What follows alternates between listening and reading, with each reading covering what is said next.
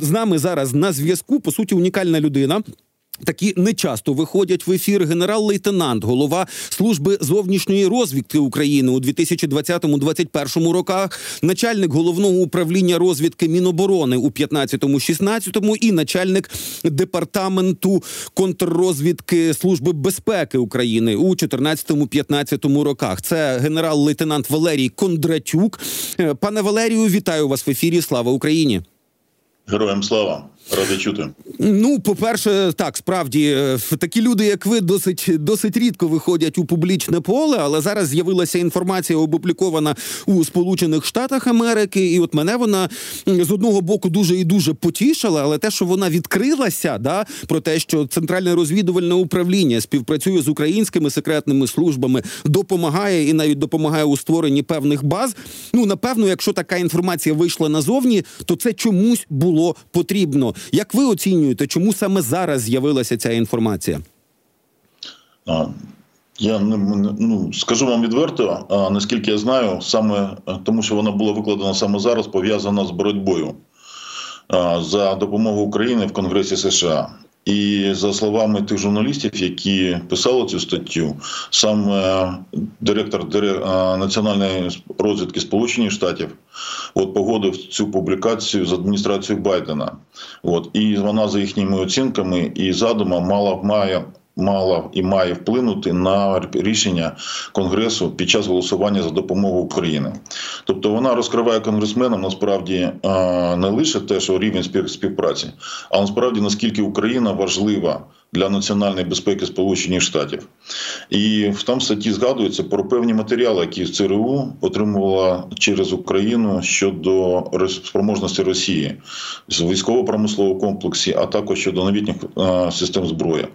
Так от, наскільки також мені відомо, а, за оцінками американських експертів, от така інформація, яку вона тоді отримала, вона коштувала а, заощадженням американським, а, там, скажімо, там, а, с, налогоплательщикам, а, с, платникам податків декілька мільярдів доларів.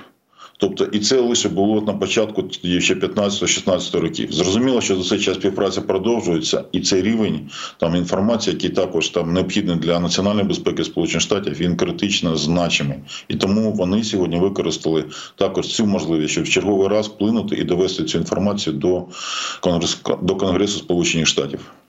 Добре, а власне, якщо говорити про взагалі зміну трошечки діяльності в сторону більшої відкритості у секретних служб, американська розвідка, яка ще перед початком широкомасштабного вторгнення раптом почала виходити в комунікаційне поле і прямо говорити про загрозу від нападу Росії. Тоді це теж, я, я впевнений, було погоджено з адміністрацією президента, але це також, ну, зіграло і проти Росії, в тому числі в цьому факторі миттєвості, непередбачуваності, неудачності. Очікуваності, да, тобто Україну не настільки заскочили зненацька. Чи можемо ми говорити, що зараз, ну там, в тому числі в світі, ми спостерігаємо певний певний перегляд того, як самі секретні служби ставляться до своєї, ну, я розумію, що повної відкритості там бути просто категорично не може, але певна відкритість все ж таки, ну, її зараз більше, ніж ніж два з половиною роки тому.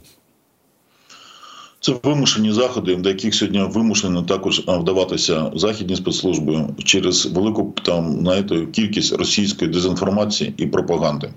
І от для того, щоб дати дійсно там справжню оцінку, вони просто сьогодні вимушені виходити, кажуть, і від свого там відомства робити отакі, скажімо так, публічні або давати суспільству ознайомитися з реальним станом справ, що насправді відбувається, а не те, як це подає там російська дезінформація і пропаганда.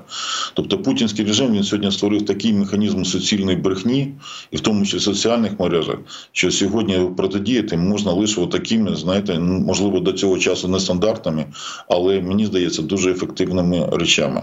Тобто казати правду, от, і ділитися тою інформацією, що насправді відбувається. І тим таким чином мати можливість впливати і зривати плани росіян про дестабілізацію світового порядку.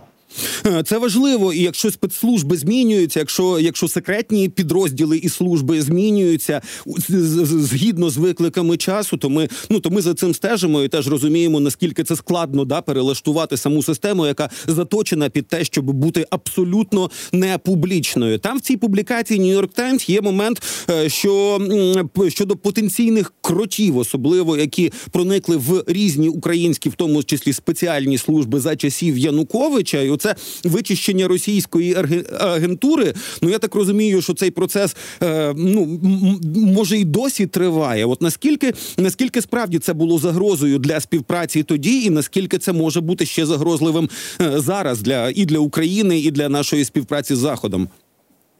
Це, правда, виклик, який треба було подолати, відновити рівень довіри. Чому? Тому що оці наші припливи і відпливи в українській політиці, коли до влади поверталися проросійські політики і призначали проросійські кадри, на, в тому числі на керівні посади в спеціальних службах, в розвідувальних органах, вони саме підривали довіру Заходу. Тобто, зрозуміло, що будь-які там довготривалі операції або розбудову відносин за таких умов, там, ну, це було б, знаєте, кажуть, завдати шкоди власній системі національної безпеці. І для того, щоб вийти з цього положення, тоді було прийняті такі нестандартні рішення, формувати там, скажімо так, нові підрозділи із залученням виключно з тієї молоді, яка ще не мала там, зрозуміло, ні відношення до Радянського Союзу, а також взагалі до там, кажуть, там ще спадщини там з часів ка де бе.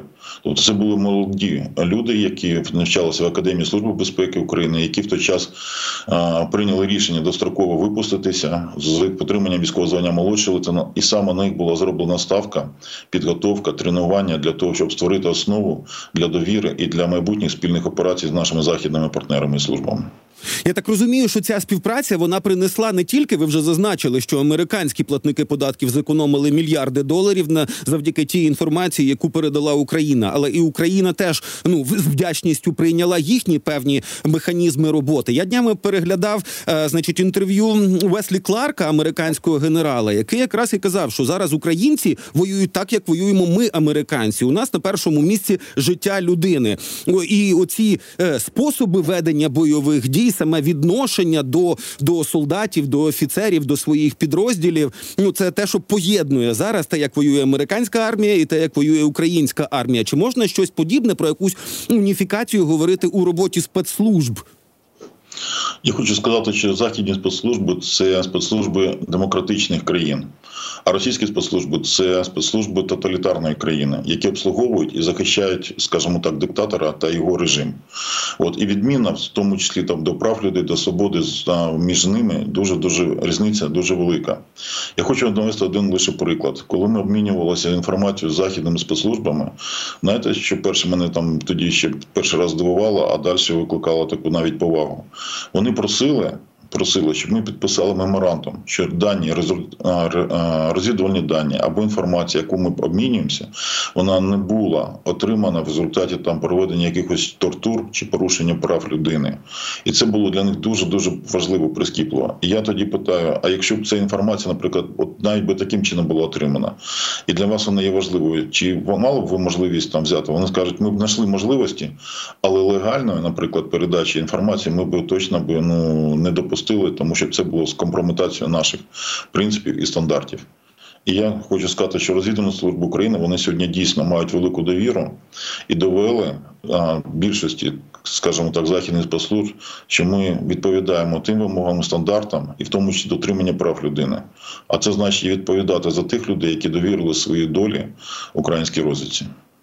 Добре, там же в тому матеріалі пишеться про якісь, ну, дуже зухвалі операції, які проводили українські спецслужби. Зокрема, згадується і досвід Кирила Буданова, нинішнього очільника Головного управління розвідки. Він, власне, ну, про нього пише, що він був у цьому елітному загоні двадцять два сорок п'ять. Не буду навіть запитувати, чому двадцять два сорок п'ять, тому що це, мені здається, взагалі, ну, там, це могла бути випадкова, випадкова комбінація чисел. Так от, зараз, під час повномасштабної війни, українські спеціальні служби показують, ну, дуже високий клас, коли знищуються об'єкти далеко за, за лінією фронту, далеко на території Російської Федерації. Уже ми бачимо, що в Росії з першого березня запускається заборона на експорт бензину, тобто у них з нафтопереробкою зараз не все нормально, але були повідомлення також і про, ну, про, умовно кажучи, втрати, да? Коли знайшли нібито у, значить, тіло в Іспанії, тіло Кузьмінського, це тіло російської, це російський пілот, який перегнав гелікоптер на українську територію, та ще й з якимись авіадеталями, авіазапчастинами. От втрата такого персонажа, ну, воно виглядає як втрата для, ну, і трошечки там, може, пляма на репутації українських спеціальних служб. Як, як це могло статися, з вашої точки зору? Це могло статися в результаті нехтуванням а, рекомендаціям, які ми там українська, українська розвідка, українські спецслужби там а, пропонували а, пілоту Кузьміну. І його власний вибір, скажімо так, залишити Україну і вести той, скажімо так, спосіб життя, який точно порушував там і конспірацію, і заходи безпеки. Тобто він знаходився неподалік там місцевості, де проживає російські, скажімо так, не лише там заможні там люди, але й представники кримінального світу. І система розпізнавання, тобто те, ті, які сьогодні використовуються, обличчя, тобто на вулицях міста, все решта, я думаю, все це зіграло свою роль. Та більше, що він там намагався відновити контакти зі своєю колишньою дівчиною, яка переїхала до нього.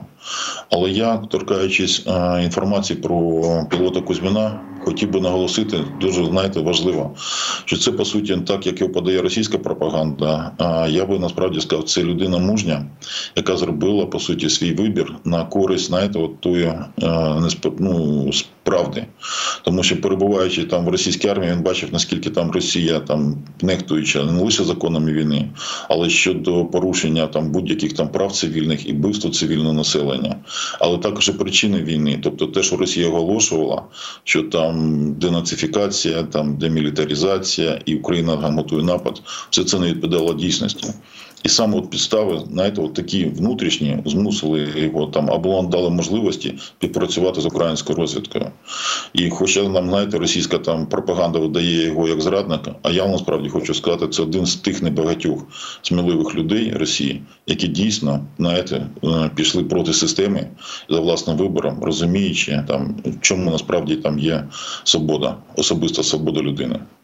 Це дуже важливо, і справді операція була блискавичною. Шкода, що втрачена ця людина, тому що будь-яка людська смерть для цивілізованих людей – це втрата. Дуже дякую вам за розмову, дуже дякую, що підключилися до нашого ефіру. З нами на зв'язку був генерал-лейтенант, голова Служби зовнішньої розвідки України у дві тисячі двадцятому - дві тисячі двадцять першому роках, начальник Головного управління розвідки Міноборони у п'ятнадцятому - шістнадцятому та начальник Департаменту контррозвідки ес бе у у чотирнадцятому - п'ятнадцятому роках. Не часто такі люди виходять у публічне поле. Звати цю людину Валерій Кондратюк. Ще раз дуже дякую.